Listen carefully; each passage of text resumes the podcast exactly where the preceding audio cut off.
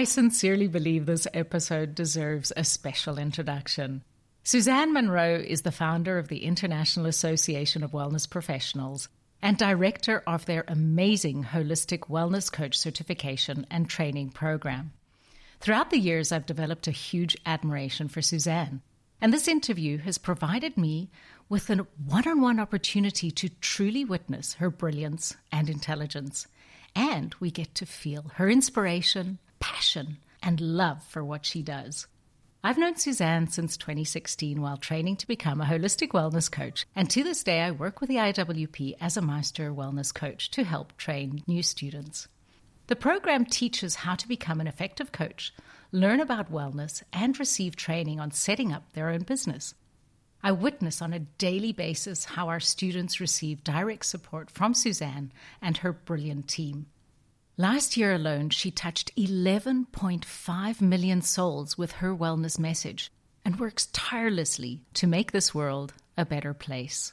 I'm truly astounded how one person can bring about such a huge amount of positive change to our beautiful world where more wellness is clearly needed. I trust you'll enjoy this episode as much as we did. Suzanne, I am so honored and grateful to be spending this time with you. Thank you so much for being here. Suzanne Monroe is the founder of the International Association of Wellness Professionals, the IAWP. And you are the director of the IAWP's Holistic Wellness Coach Certification and Training Program, as well as the author of Live Well, Dream Big, the ultimate guide to becoming your best self and living life on your own terms. You also have your own podcast, Live Well, Dream Big, and I absolutely love it. It's filled with wonderful interviews with wellness experts, um, all sorts of topics about energy, sleep, money, how to get clear about purpose and passion and life and burnout and finding your flow. And what amazes me, Suzanne, is that last year alone, you helped reach 11.5 million people with the message of holistic wellness. And through the IAWP, your aim is to help people reawaken their purpose and find a career that they love and living a life that they love. So, thank you so, so much. And I'm really excited for this conversation. Should we start by just, can you share your story about how you got burnt out in your previous career and how that started and your transition into what you are doing today, which is so amazing. Well, I'd be happy to, but first of all, I just want to say thanks for having me on. It's just an honor to be here with you. We've been connected for so many years now, and this is just great to be having this connection and seeing you out there in the world sharing your message and uh, excited to be connecting with your community and your audience and and yeah there's there's the story right you know me i always say there's like the big old story and then there's all like the little micro stories you know but uh, without going too far back, I do have to say that my story kind of goes back to when I was a child and when I was really, uh, you know, trying to figure out what I wanted to do with my life. And of course, every kid gets asked the question, what do you want to be when you grow up? Right. And, you know, usually you kind of eventually come up with some standard answer and maybe you follow that path. But I just really could never come up with an answer. I just really didn't know. And so it's kind of like this quest that I was going on from an early age. Like, what is it that I want to be when I grow up? And as I moved into my young adult years and teenage years, and actually then going off to college, I really still didn't have an answer. And because I didn't have an answer, I followed the rules that were laid out before me. There was kind of a rule book handed down to me from my parents. And the rules were basically you go to a good school, you get good grades, and then you go get a good job. And frankly, you stay in that good job for a lifetime, right? Because that's what success is. So because I didn't know what I wanted to do, that's the path that I followed. And um, ultimately, it landed me in the corporate world and actually a very fast paced, consulting firm. I was living in Chicago and as a young adult and, and stepping into this a life of the corporate world. And at the time, the position I took actually was very coveted among my peers. It was a very high paying kind of consultant position. Um, everyone was like, wow, you landed the big firm, that kind of thing. And so I thought this was all great, but I, I get there and in the first few weeks on the job, I'm noticing some things that kind of seem strange to me, which is first of all, we've got people sleeping under their desk at night. Some even bring their pillow along because they are planning to spend the night in their little cubby. and then one morning I run into my boss. He's wearing his pajama pants because yes, he spent the night there and he's got his toothbrush and he's going off to the bathroom. So needless to say, a little bit embarrassing, but also I'm thinking to myself, is this normal? Is this the corporate world? Is this career life? I don't know because it's my first job. So, and that was really the company culture. You were really meant to give it all over to the company. And so I started on this path. Now, I never brought my pillow to the office or my pajamas, so I'm, I'm happy about that. But I definitely pulled some all nighters. And this went on and on for a couple of years. And I ultimately found myself, I was actually, uh, Speaking of, uh, you know, I think I told you this, but I, at the time, uh, my skills are rusty now, but uh, I was bilingual, speaking Spanish, and yeah, as you yeah, know, yeah. I, I, lived in Spain, where where you're located, uh, some of the time. And so I was I was hired to also be um, a bilingual consultant, and I was traveling in Latin America. So I was I was also putting in extra work because you had to travel on the weekends to get to your location. Mm-hmm. So on one project, I found myself in Argentina. And again, it was kind of these you're staying up till three, four in the morning. And by the third night, I just put my head down on the desk in front of all my coworkers. And I mean, I was so exhausted. And I got up and I said, I can't do this anymore. Mm. And I went back to my hotel room. And, you know, I left my coworkers there because I'm like, I just can't finish this project. Like, I can't do this project anymore. But what I realized was I can't do this job anymore and I can't do this lifestyle anymore. Mm-hmm. So this was kind of this big moment that happened. And ultimately I left that job. It didn't happen overnight but I realized I've got to do something different because this is wreaking like havoc and on my health. But I also, I just, I feel totally lost. And this is not what I meant to do. Uh, so that's a little bit, that's part, at least one part of the story. So I'll, I'll pause yeah. there. I love that. I love that. And, you know, burnout is such a big thing today. And so, Suzanne, what do you, what do you think is it the reason why there is so much burnout? What is it? Is it because of the long hours that companies are demanding more, as in your case that you've just so beautifully shared? Or is it because we're in a job that we don't love and we're not thriving? What, what do you think it is?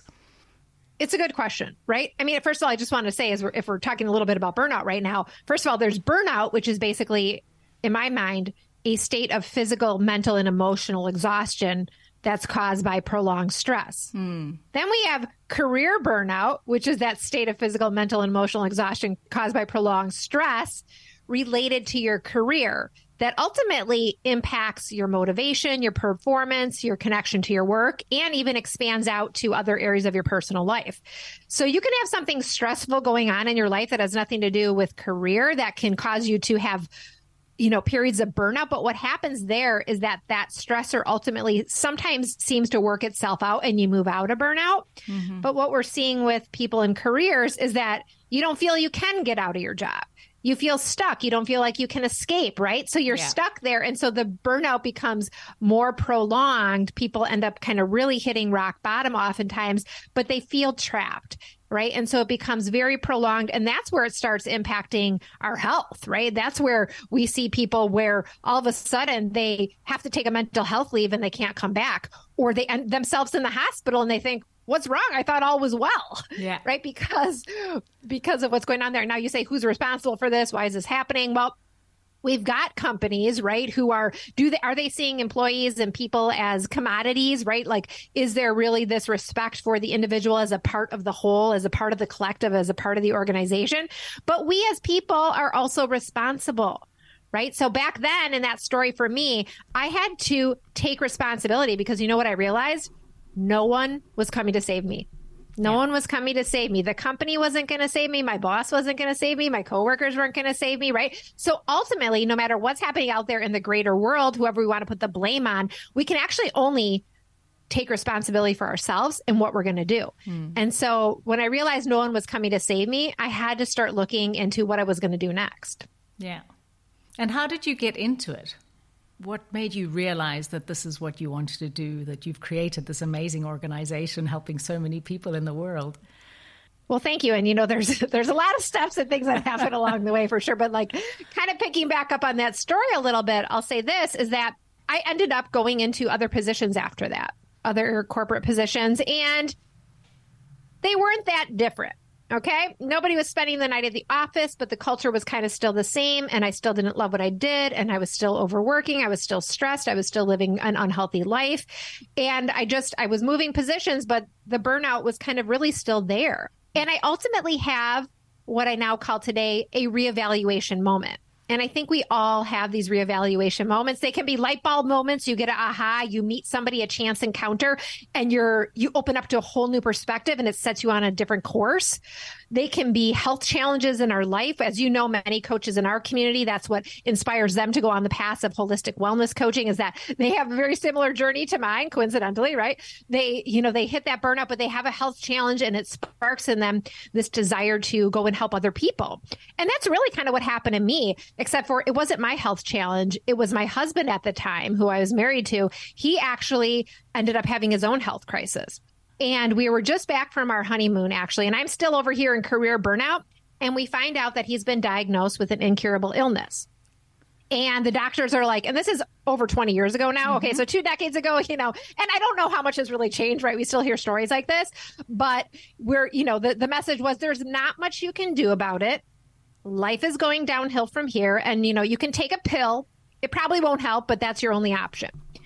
And frankly, we just weren't satisfied with the answer of there is no option here. So we had to start looking into alternatives. And that's really the beginning of my path with holistic wellness, natural healing, natural health, which I had no clue about before because, mind you, I was actually working in the pharmaceutical industry in this uh, position at this job at this time, right? So a totally different world, right? Yeah. And all of a sudden I'm like, wait, this world isn't here to help. What am I going to do? So I really became the researcher. And I really became ultimately the wellness coach for my husband at the time, though there that wasn't really a title then. Right. But that's what I became. And that's what I uh, started helping him with. And I'll just kind of skip over that story and say, fast forward again, two de- decades later, he's doing fine. Everything they said never happened to him. Okay. But my part of the story is that, wow, it really lit up in me this whole passion for this whole area of natural health and holistic wellness and alternative approaches and I saw, oh my gosh, if the traditional path over here isn't working and there's another way, how do we apply that to other areas of our life? And I started to realize the same thing was happening in my career. Because remember, I was following the traditional path. I was following the rule book. I was following the rules, go to the good school, get good grades, go off and get a good job.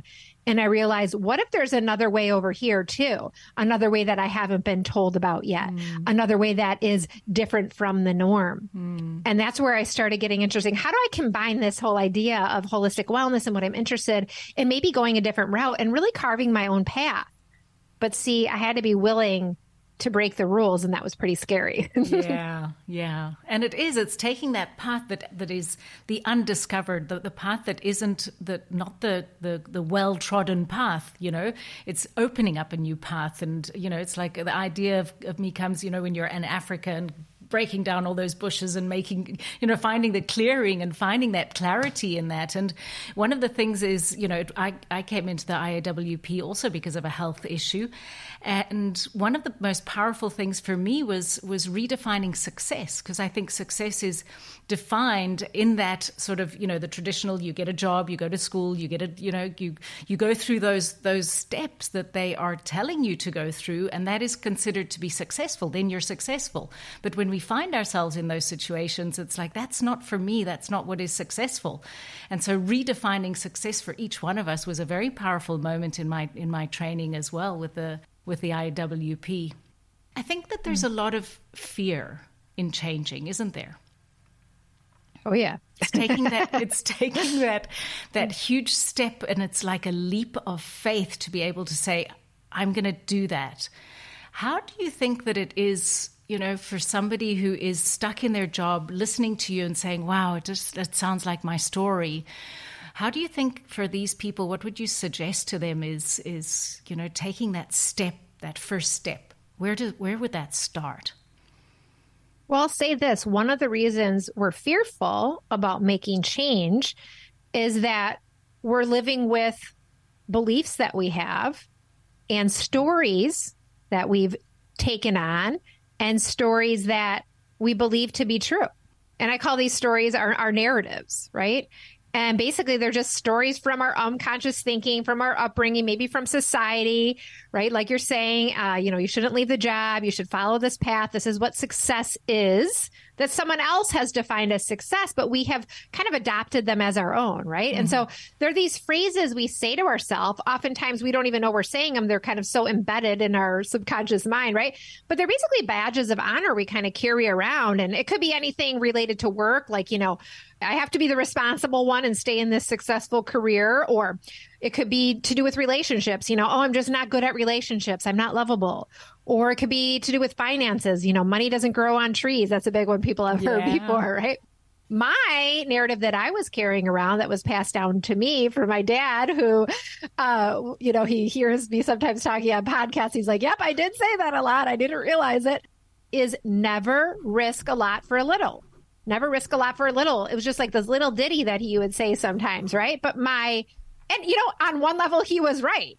You don't want to necessarily take a huge risk for a little little return. On the other hand, my my little you know ten year old brain was like, don't take risks. Risks are dangerous. Follow the path, right? So these narratives that we're carrying around keep us in fear oftentimes. And so I think what it comes down to as a first step for people is getting really clear on what are those stories you're telling yourself? What are those mm. narratives that you're carrying around? And maybe some of them are narratives that you want to keep. But I bet you there's a whole bunch of them you don't want to keep anymore. And here's what you have to understand about the narratives, how they relate to what's happening in your life. Your narratives impact your choices, right? And then the choices you make and the behaviors that show up. So you have to be willing to look at them and then start to replace those narratives with new ones, right? Because there's a saying that goes, nothing changes if nothing changes. Yeah. Right? Nothing changes if nothing changes. So we really have to be willing to lead that change and look at what are the stories we want to start telling ourselves because the reality is we all have the power to do that. And from that place, we can begin to step into the lives we want to create. And we may not know exactly what that looks like, but we do get to choose that story.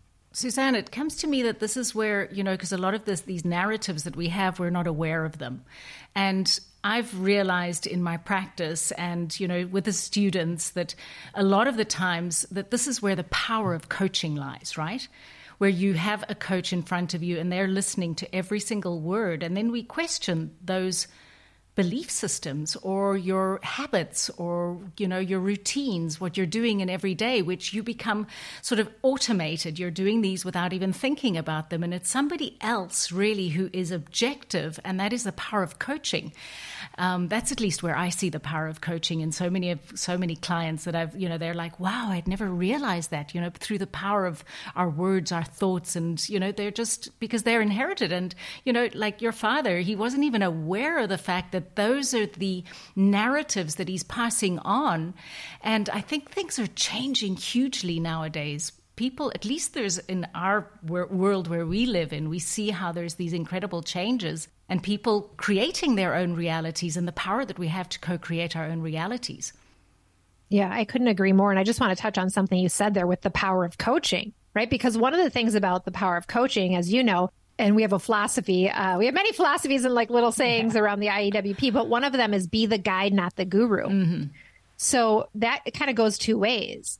The coach is really sitting back and being present and being that guide and listening, like you said, right? They're not being the guru telling you what you should do and what rules to follow, right? Which is probably what has happened to somebody their entire life they're asking these powerful questions and sitting back and taking it in kind of from this bird's eye view, this other perspective, as you mm. said. And they get to really hear what's really coming through. And at the same time, by being that guide for you, what a coach is doing is allowing you to actually be your own guide to discover your own inner guru and start listening to your own inner voice rather than all the other voices out there that are telling you what to do, right? So it's really the sort of this two way street that can be so powerful, I think. And that's, um, that's really exciting because people finally may they they allow themselves to say what they've always been thinking all these things come through really from their inner world and that's really the truth of who they are and we can't really tell anybody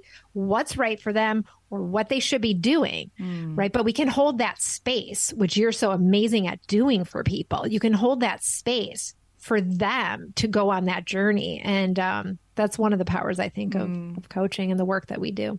And also to accompany them on that route, because sometimes we'll encounter road bumps. You know, we might sort of go three steps forward and then we'll have a hit, you know, setback and we'll have a step back. And then we're there to support them and say, that's okay, that's okay, you know, because sometimes, and to be humane and to realize that, you know, to be compassionate with yourself in that growth process, because it can't happen overnight. It's not like, you know, the pharmaceutical industry where you take a pill and then, you know, you, there it is, you're suddenly your headache's gone.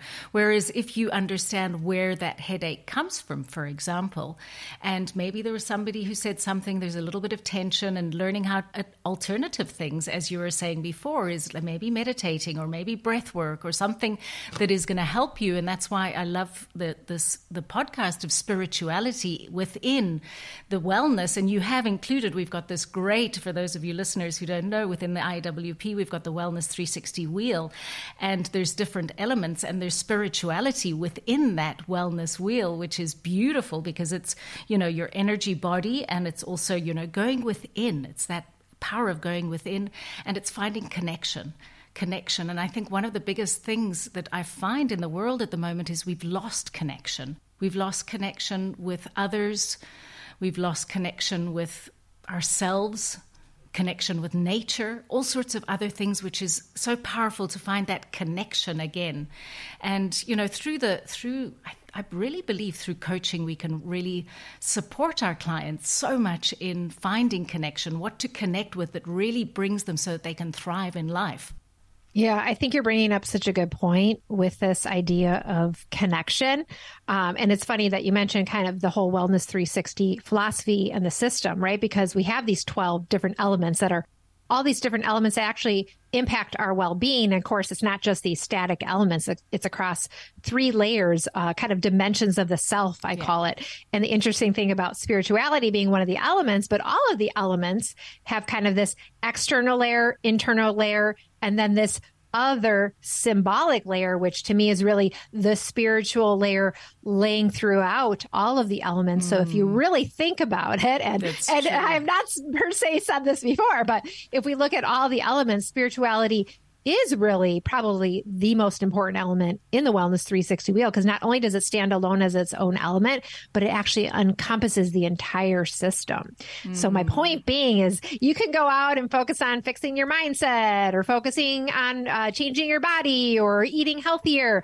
But if you don't look at the spirituality piece, you may be missing pretty much the whole entire picture of what it means to be growing and evolving on this path. Mm. And sure, we all have to start somewhere. And for so many people, it starts with just one element. It starts simple, and that's really how it's meant to be. But the whole idea of Wellness 360 is that you continue to work through all of the elements and realize that they're all interconnected. So it's not just, you know, just do one thing. It's not just isolated in a box. There is this interconnection between all of the elements. Mm-hmm. And to your point with connection, not only is there a connection between all the areas in our life, with spirituality being such a, a big piece, this connection element is so huge in our lives today. We have become so isolated. We are um, kind of living in our own boxes, you know, and the connection piece is really, really huge, I think, for people.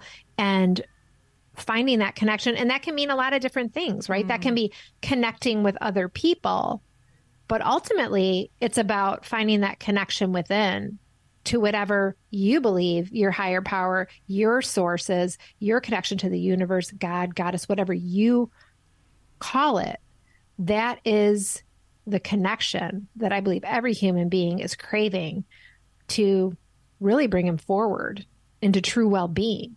And then it's like, oh, all the other things start falling into place too. Hmm. And you know, I was listening to one of your podcasts, and the, you mentioned something about undoing, and it's that one of the things that I'm really discovering recently is allowing that space. There's a space, and what can come into that space, and it's really working with the divine feminine, isn't it? As, as you say, it's it's creating that space where we're allowing something that we've actually from our mental mind decided this is what's going to happen we've got everything programmed it's allowing that mystery and the magic to come back into our lives. And for that, we need to stop, slow down, just almost do nothing.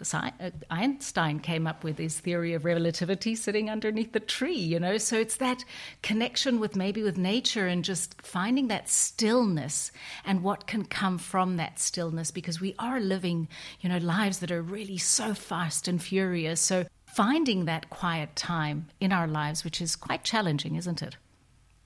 It is. And as you're talking about this, you know, there's so many different ways we can talk about you know, what stillness is versus activity, whether it's feminine, masculine, and everybody has different language for this depending on their own kind of spiritual lens. But even the ancient Greeks defined time in two different ways. There was chronos time and kairos time, and it really speaks to what you're talking about. Chronos time was chronological time.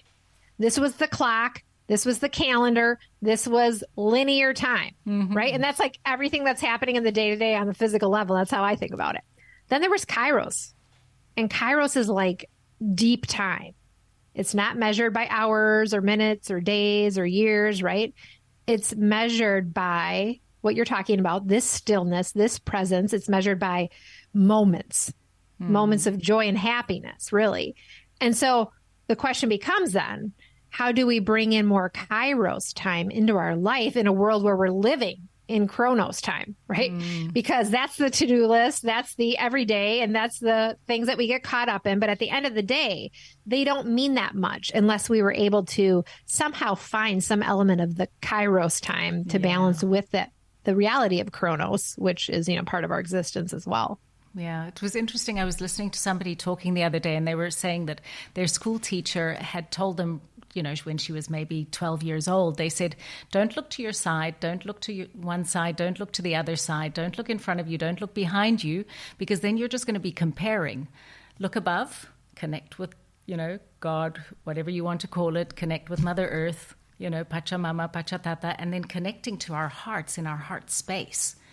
And, you know, through the HeartMath Institute, we know that, you know, the, the, the heart has an electromagnetic field that is 60 times greater than the, than the brain. So it's really, I think it's a matter of coming down into our heart space where we can feel that moment and not be in the moment from our head, but really be in the moment with our heart where we're feeling that moment and not analyzing and thinking this is right, we should be somewhere else, or, or you know, that kind of sort of mental activity, cacophony that carries on in our head all the time.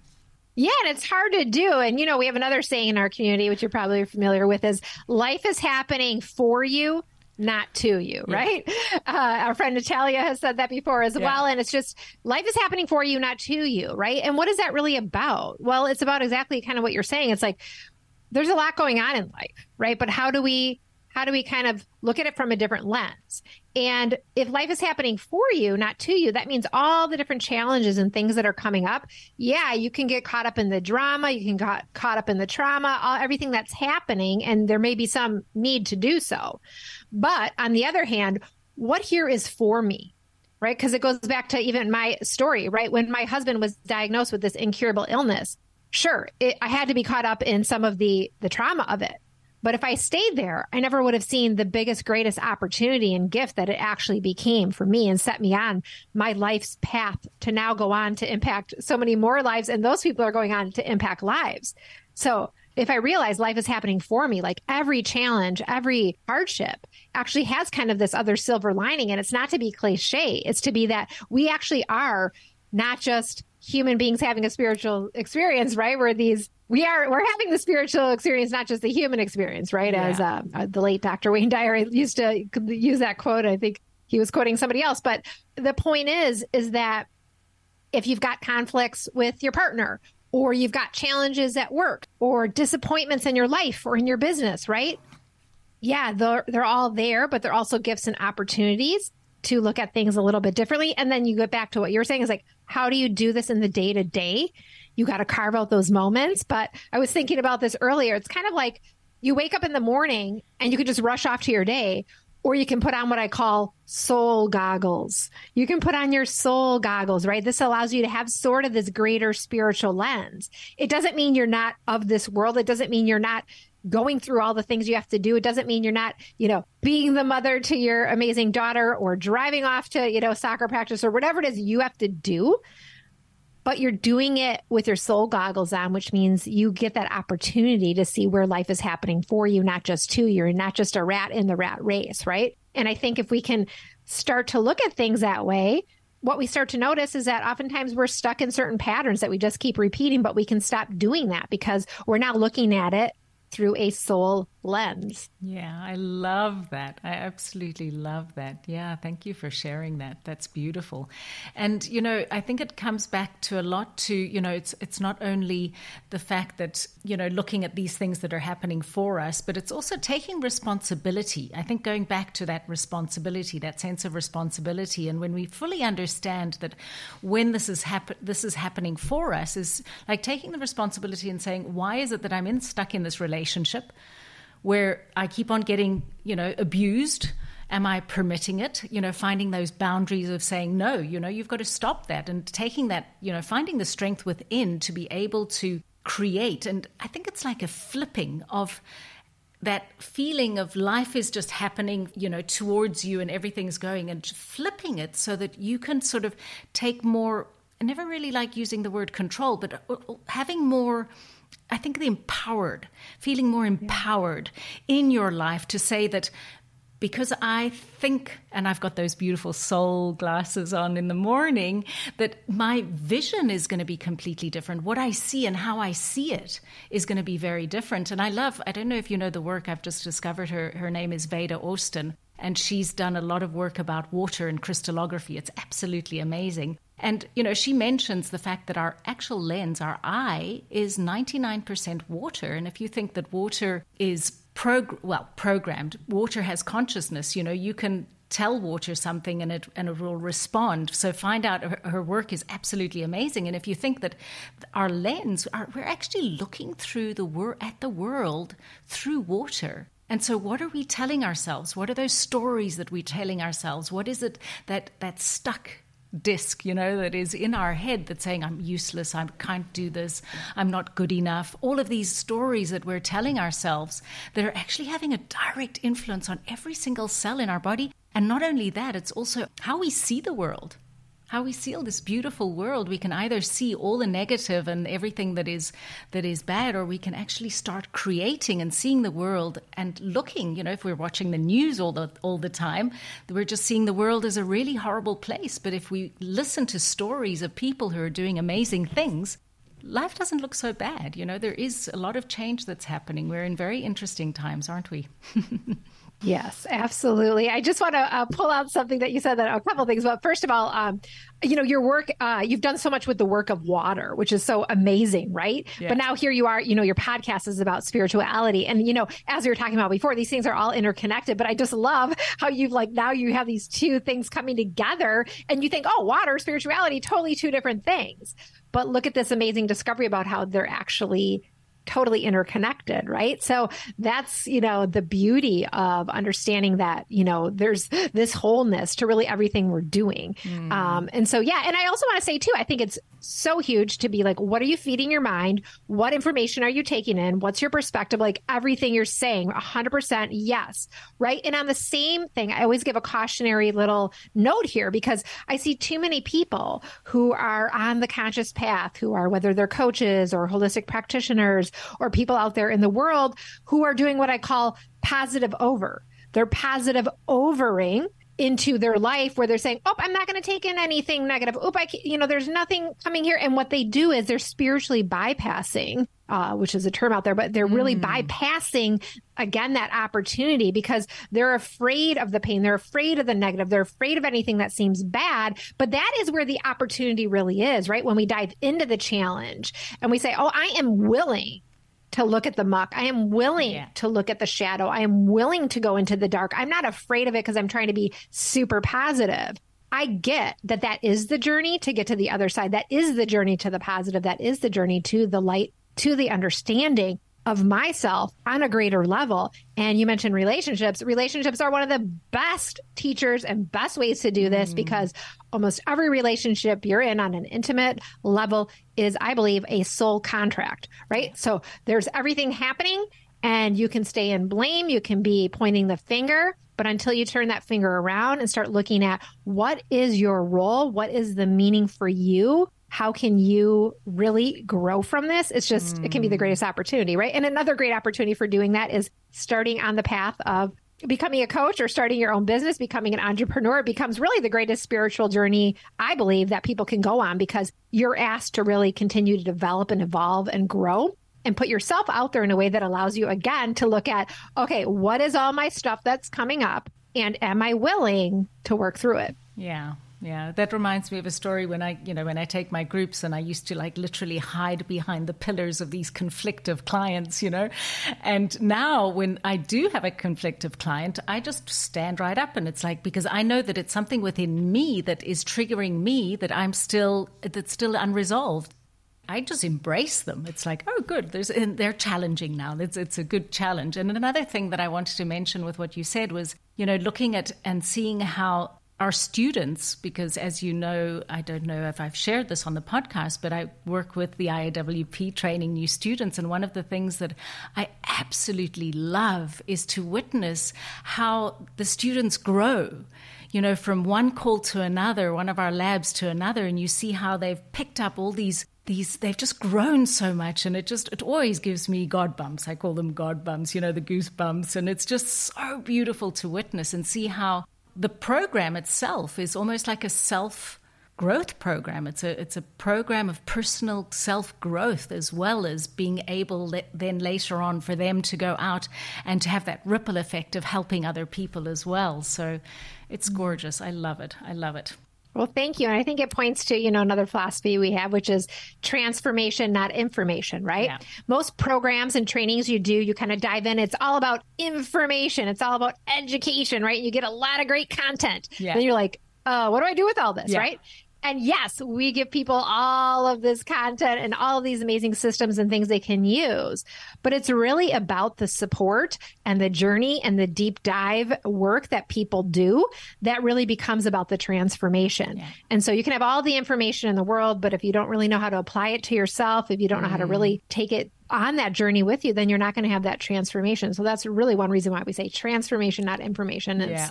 such a big part of the journey. Yeah, absolutely. Absolutely. So I wanted to just ask you something, which is how many women versus men are in the program of the IAWP? How many men? Because I know that it's mostly women.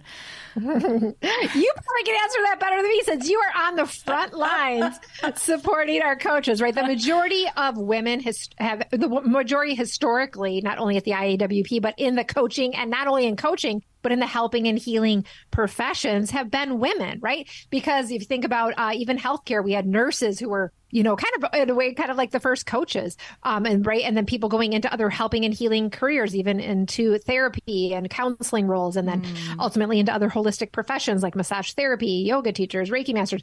This field is being led by women. Mm. Now, that being said, we're seeing a growth in men more and more men are opening up, right, to this being a mm-hmm. path and a possibility. So that's always really exciting because we need the men too, right? We need this balance. We need both. We need everybody out there who's passionate about helping others in this way to be on that path. So, but historically, yeah, it's, uh, you know, these types of fields are more drawing in women, of course. And, you know, some of that goes back to our ancient history and our roots, really, because who were the healers who were the medicine women as we look back in time, right? They were always women. In fact, they were revered. Mm-hmm. They were the leaders of their community. And it wasn't really till, you know, uh, a lot of things happened in history where there was kind of this switch. Okay. And we saw them becoming less revered and ultimately kind of pushed out of the front in terms of helping and healing. And then, of course, the traditional med- medical system was born and was dominated only by men at that time for many, many decades, right? But it doesn't leave our DNA as women yeah. that we are the healers, we are the helpers, and we have the ancient wisdom within us mm. to be helping people on this level.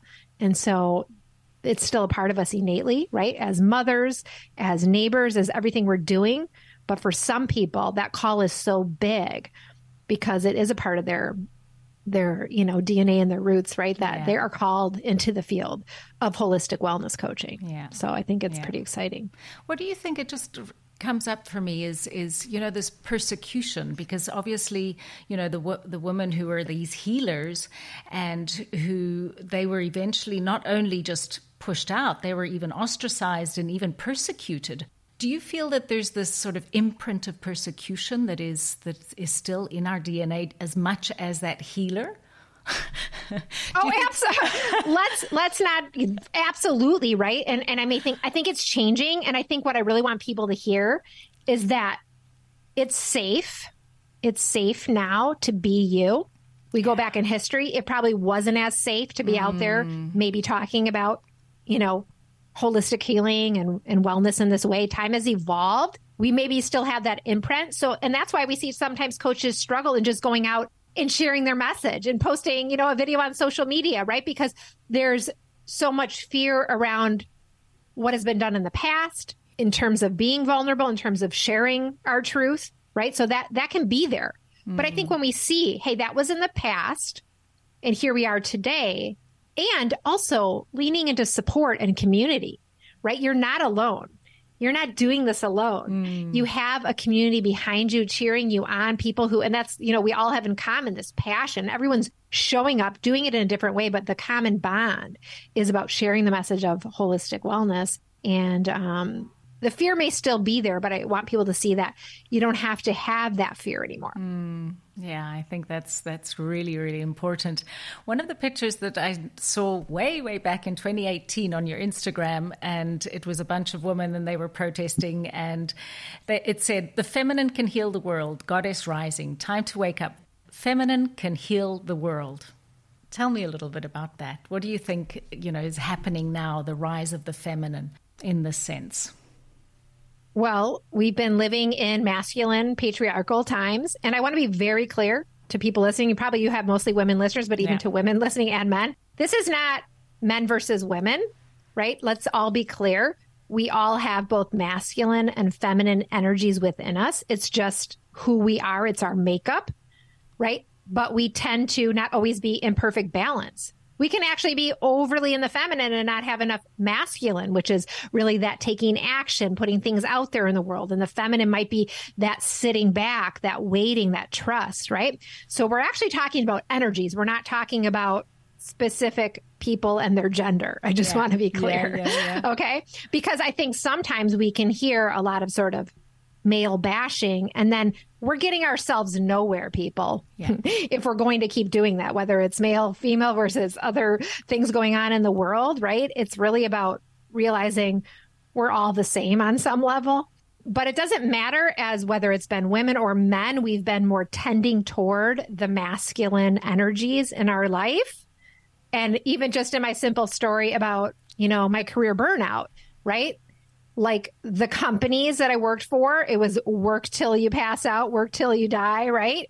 And I adopted the philosophy as well, right? Until I became responsible to balance those energies. So that's where we've been. And yet, on the same note, there's a big movement to saying, we're not doing that anymore. Hmm. That's not the path forward. And in fact, going to that extreme has caused destruction on so many levels, right? Hmm.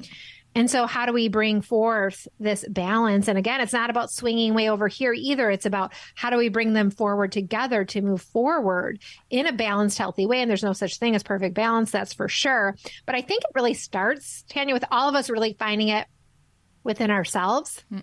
um, and what that means for us kind of on individual levels before we can say, okay, this is what it needs to look like on, on yeah. the, the collective level. It's so interesting because on another podcast that I interviewed a beautiful woman called Carolina, and she was talking and went about the divine masculine. And as soon as she started talking about the divine masculine, 100% of the listeners just dropped off. And I called her up and I said, What is this? And she says, Yeah, that's normal. People don't want to hear about it because there's been this over, overly, you know, you know the masculine is sort of pushed away. But when we have as you've explained which is such a beautiful way how you explained it is that we have that ener- those both of those energies within us.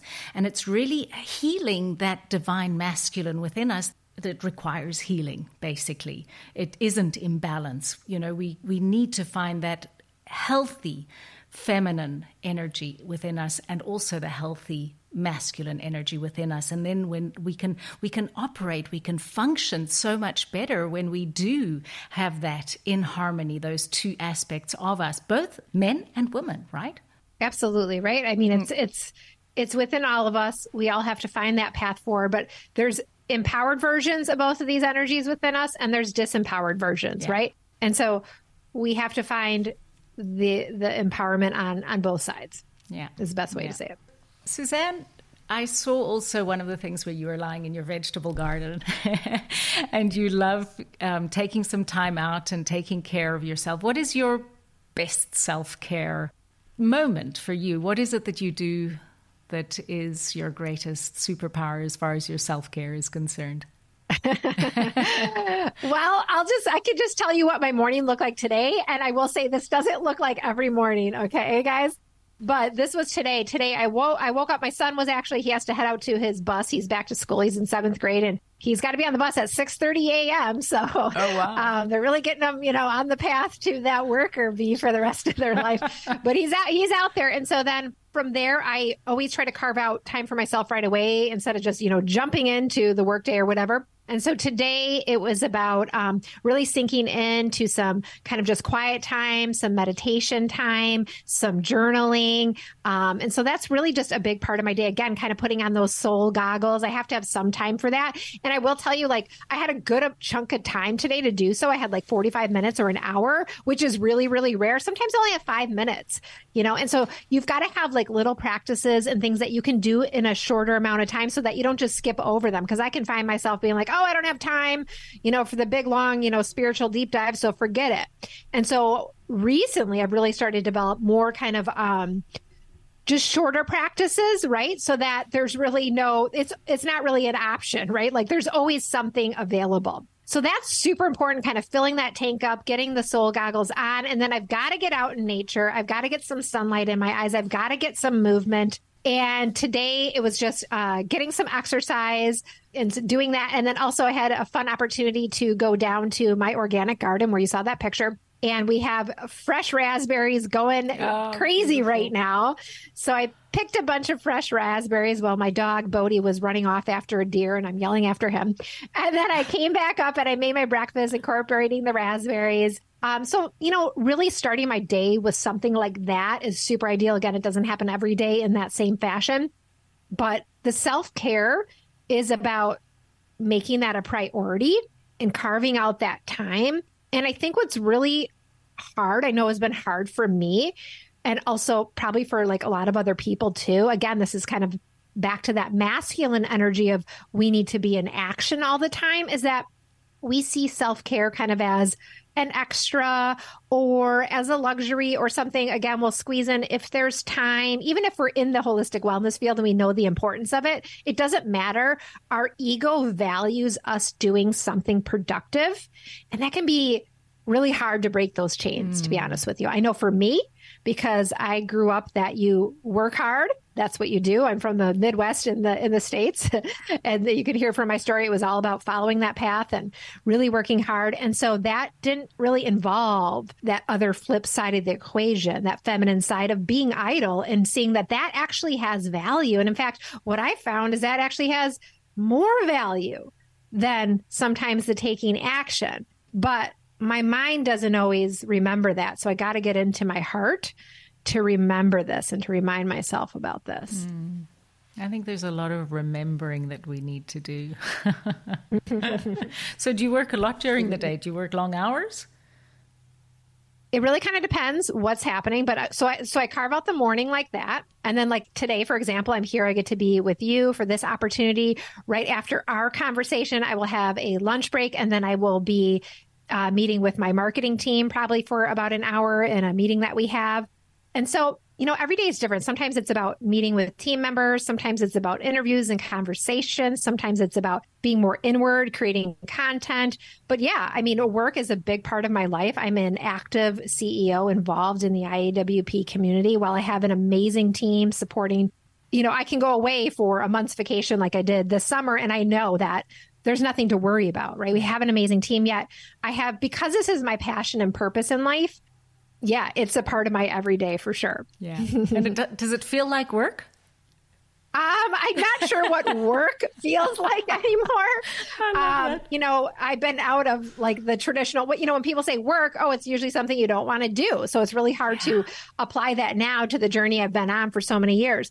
Is there times that your passion feels like work? Yeah, there is, mm. right? Because no matter where you are in your journey, sometimes you are doing things that don't totally light you up. And especially for coaches who are just beginning the journey, all of a sudden they find themselves, hey, I'm passionate about coaching and helping people. I didn't realize I was going to have to wear the marketing hat and the bookkeeping hat and the social media hat and the accounting and the, you know, the clean the office and the, you know, all these organization, all these other things that you sometimes have to do on the journey to doing what you actually do love, right? there was an old uh, saying somewhere where like sometimes your passion comes in a work suit. It looks like a lot of work, right? So I think it's just, you know, leaning into what are your skills? What do you love to do? How can you do more of that? And continuing to leaning into support about how you can kind of balance that. But it's again, it's never in perfect balance because that's just part of the path of owning your own business. Mm. I think mm-hmm. for many cases, as you grow, you get that opportunity to get more support, more outsourcing, but sure, there's still days I find myself like this week I am helping. Now, while I have two team members helping dedicated to a technical thing we have going on, there's been a little bit of involvement on my part where I'm spending at least an hour of day dealing with some technical aspect of the business, which is not really my mojo. Yeah. But I'm doing it to kind of help the team along because we're working on a timeline and knowing that this isn't going to last forever, this isn't my day to day, yes, I can do it. This too shall pass. this too shall pass. Yeah. What's the weirdest thing in your fridge?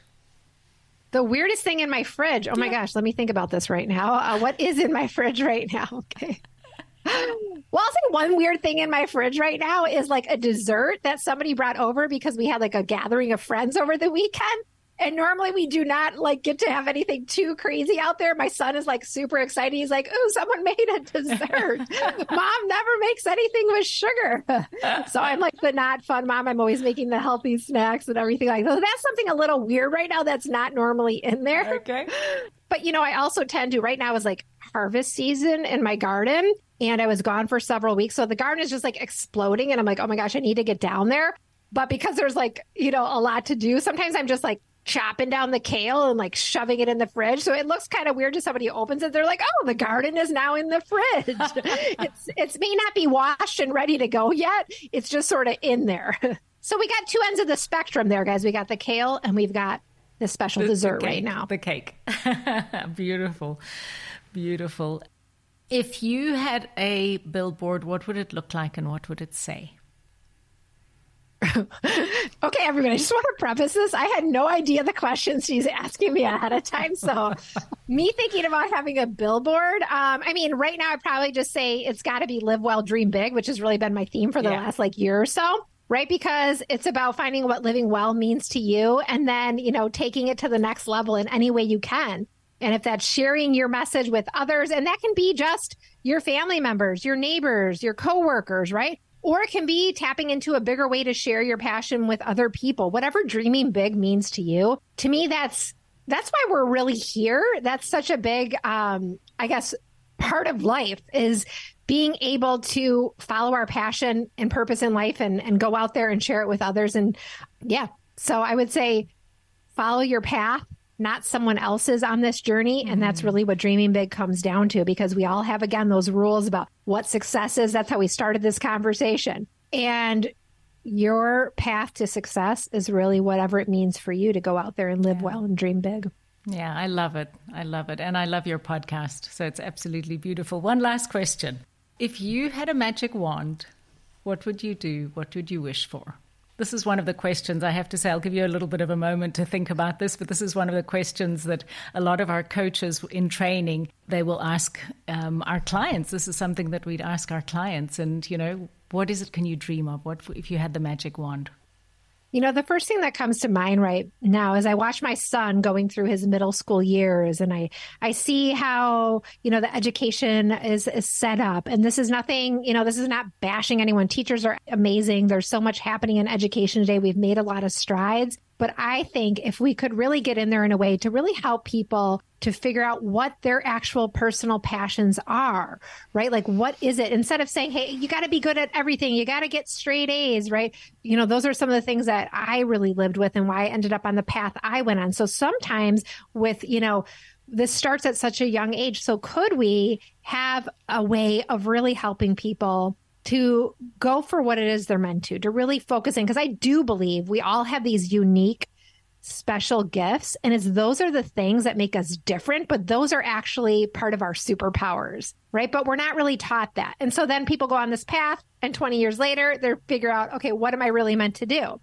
But a dream scenario would be is could we could we start it? Could we change how we're teaching people today so that you know, they really could get on the path to doing what they're meant to do a lot sooner. And therefore, I think making a greater impact um, in the world. Hmm. That's absolutely beautiful. Beautiful, Suzanne. I don't know if there's anything else that you'd like to say because I think that that's a, a beautiful way to tie up. And unless there's some other question that you feel that I could have asked you that you would like to share with our listeners. I personally cannot think of anything else right now. The only thing else I would share if there are people who have been listening to this who are like, oh my gosh, you know, I'm stuck in a career that I know does not light me up anymore. I really mm. want to be in alignment. I want to uh, be on this path. I want to, you know, take that next step and realize that I do have to be responsible. We'll be talking a little bit about superpowers today. I do have a special gift for your audience, which is they can go over to uh, superpowergift.com. Now, this isn't something you're going to find on our website normally, okay? It's superpowergift.com. And when you get there, there's a quick little video from me, but it's uh, an opportunity for you to take a quiz because who doesn't love quizzes? and here's where you're going to discover your career superpower right? And this is about really what it is that lights you up, but it's not just about your career. It actually impacts your health and your wealth and your relationships and all these areas. So you take the quiz and you're going to get your kind of custom profile. And I hope that that's just a resource that can really support you to get started on this path. And of course, for those of you listening who are like, oh my gosh, I really, I already know I'm, I'm into holistic wellness and coaching and all that. Of course, you can visit us at iawpwellnesscoach.com. But for that little gift, I'd go over to um, superpowergift.com. I'll add them in the show notes. I'll add those links in the show note. Um, awesome. And I'll also put the Facebook page, the Instagram, LinkedIn as well, as well as, yeah, your book. Because the book that is also, you can find it on Amazon and it's also a free digital download. Is that correct? Or you can get a free digital download. Absolutely. Yep. Um, you just have to, uh, if you're listening to the podcast or if you're on the site, you just go over to iawpwellnesscoach.com forward slash guide and you get a free copy. If you're somebody who likes that hard copy, yes, you can find it also on Amazon. And most of all, you will see that our lovely host is actually featured in the book, which is so amazing. So you can yeah. hear a little bit more about your story too, yeah. which is so fun. Thank you so, so much, Suzanne. It's been such an honor. Thank you so much. It's been a beautiful conversation, and I've been looking forward to this for so long. So finally, we've made it happen. Thank you, thank you, thank you. Well, thank you so much, and thanks to everybody for listening. Well, we hope that you enjoyed that as much as we did. Again, thank you so much for taking time out in your precious day to join us. Contact me if you're interested in individual coaching or curious about my bespoke transformational retreats and journeys in Spain. My website is thrivewellnessjourneys.com and on Instagram, I'm Tanya Wellness. You can find all the links in the show notes. My life was totally transformed through my training as a wellness coach. So if you're interested in becoming a holistic wellness coach like myself, I highly recommend the IAWP. The link is in the show notes, and they'll provide you with a free student starter kit. And if you enroll in their course, we'll benefit, and it helps keep our podcast alive. I'd also like to mention that Rob runs an audio production company. He records people's life stories so that you can hear the voice of your loved ones, even when they have left this physical realm. Imagine how cool that is! A real family treasure. Please feel free to share this podcast, and we wish you a beautiful day.